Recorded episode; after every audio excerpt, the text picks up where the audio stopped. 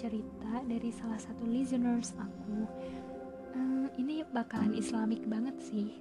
Kalau dari aku sendiri, banyak banget hikmah yang bisa aku ambil dari cerita ini. Oke, langsung aja ya.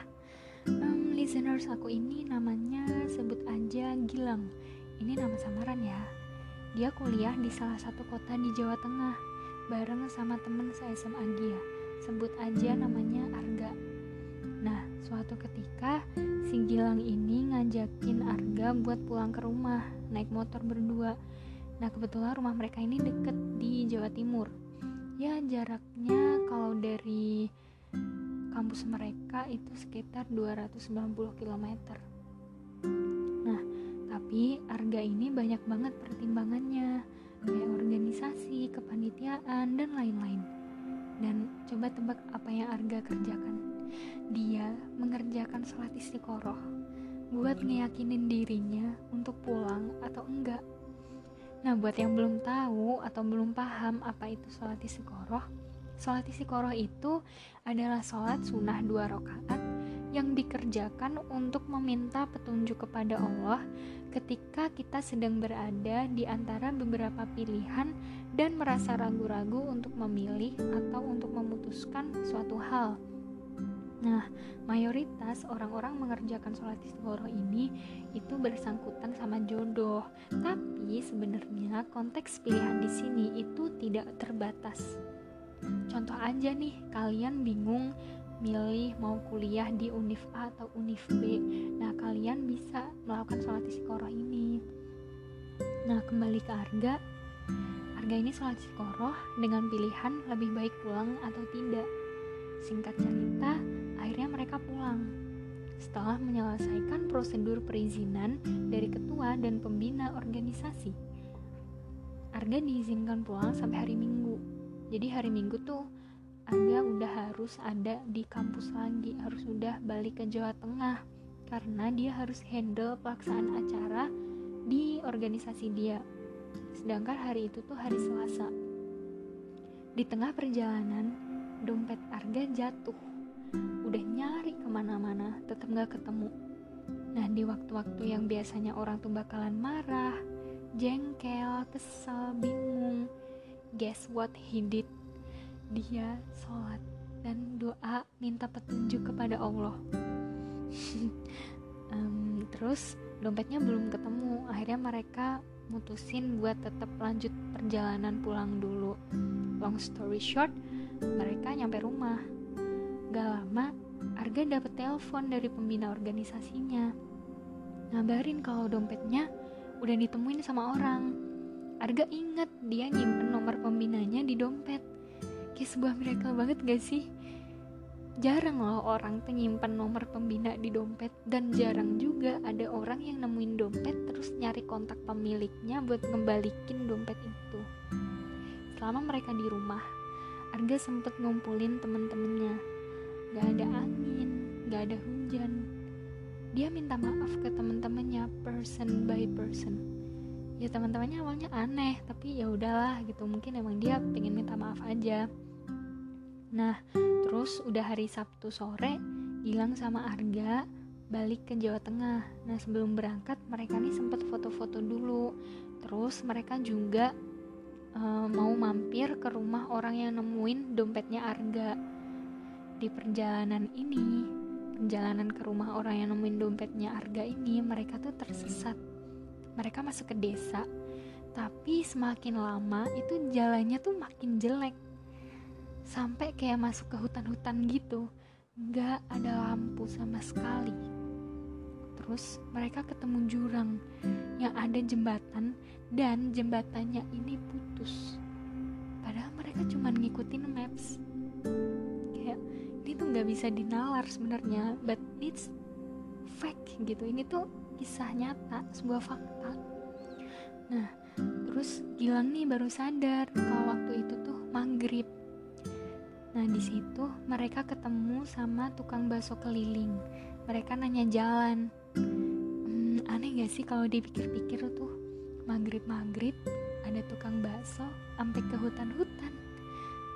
Ya ya udah terus tukang baksonya itu jawab kalian mau ke desa sebut aja desa A ya kalian mau ke desa A tapi kok sampai sini mas ini tuh salah harusnya lewat sana Nah bapaknya tuh jelasin jalannya. Selama di perjalanan Arga nih ngingetin Gilang terus buat doa.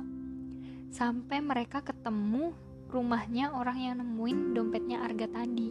Ternyata ibu-ibu. Setelah dua jam di rumah ibu tadi Mereka lanjut perjalanan. Gak lama mereka mampir di masjid buat sholat. Nah mereka ketemu sama pengurus masjidnya ternyata pengurus masjidnya ini seumuran sama Gilang sama Arga. Di situ Arga sempet sempetnya lagi nasehatin pengurus masjidnya. Kayak sharing ilmu agama gitu loh. Keren banget emang si Arga. Hmm, oke. Okay. lanjut perjalanan kan setelah mereka istirahat bentar itu jam 2 malam hari minggu. Arga yang di depan Gilang yang di belakang jadi Arga yang bawa motornya Nah setengah jam perjalanan Tiba-tiba tuh ada truk dari belakang Nyerempet mereka. Langsung mereka jatuh. Gilang cuma bisa lihat percikan api. Tubuhnya Arga itu ada di sebelah tubuh Gilang. Motor terlempar kurang lebih 10 meter dari tubuh mereka.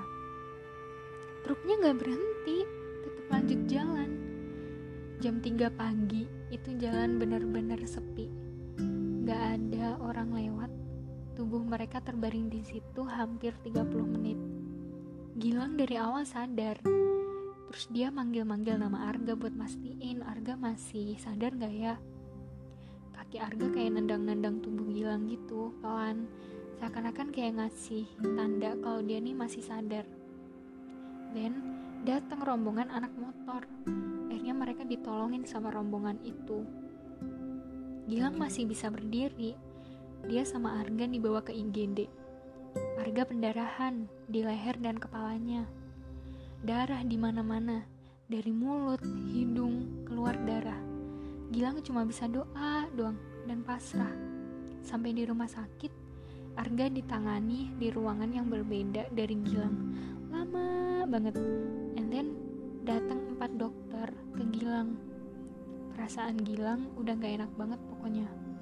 Salah satu dokter bilang, Mohon maaf, kami sudah berusaha semaksimal mungkin. Bener-bener kayak di sinetron guys, it's real. And you know what did Gilang said waktu dia cerita ini ke aku? Dia bilang, remuk cil, bener-bener sakit hati. Aku ngerasain kehilangan banget. Campur aduk perasaan tuh orang tua mereka dikabarin. Dan amazingnya orang tuanya Arga tuh gak marah. Sedih tapi gak marah. Mereka bilang sebelum Arga meninggal dunia mereka diberi kesempatan sama Allah buat ketemu Arga untuk yang terakhir kalinya. Aku dengar cerita ini itu langsung dek uh, kalau itu aku aku tuh pasti bakal mikir Coba aja aku bisa memutarbalikkan waktu. Paling kalau itu aku, aku juga cuma bisa ngeluh, sedih, susah buat ngambil hikmah. So, dari cerita ini, banyak banget hikmah yang bisa kita ambil. Yang pertama, selalu melibatkan Allah dalam setiap keputusan yang kita ambil. Yang kedua, ketika kita kehilangan sesuatu, tetap selalu sabar, berusaha mencari, pasrah dan berdoa kepada Allah. Karena itu juga termasuk musibah. Nah orang yang terkena musibah itu kan orang teraniaya.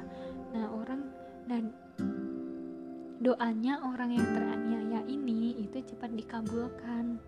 Yang ketiga menolong orang lain selagi kita mampu. Yang keempat jangan sungkan-sungkan memberikan nasihat baik. Yang kelima berusaha ambil hikmah dari setiap kejadian, entah itu kejadian baik maupun kejadian buruk. Sebenarnya masih banyak lagi hikmahnya, tapi karena ceritanya aku singkat, jadi menyesuaikan. Oke, sekian untuk episode kali ini. Makasih.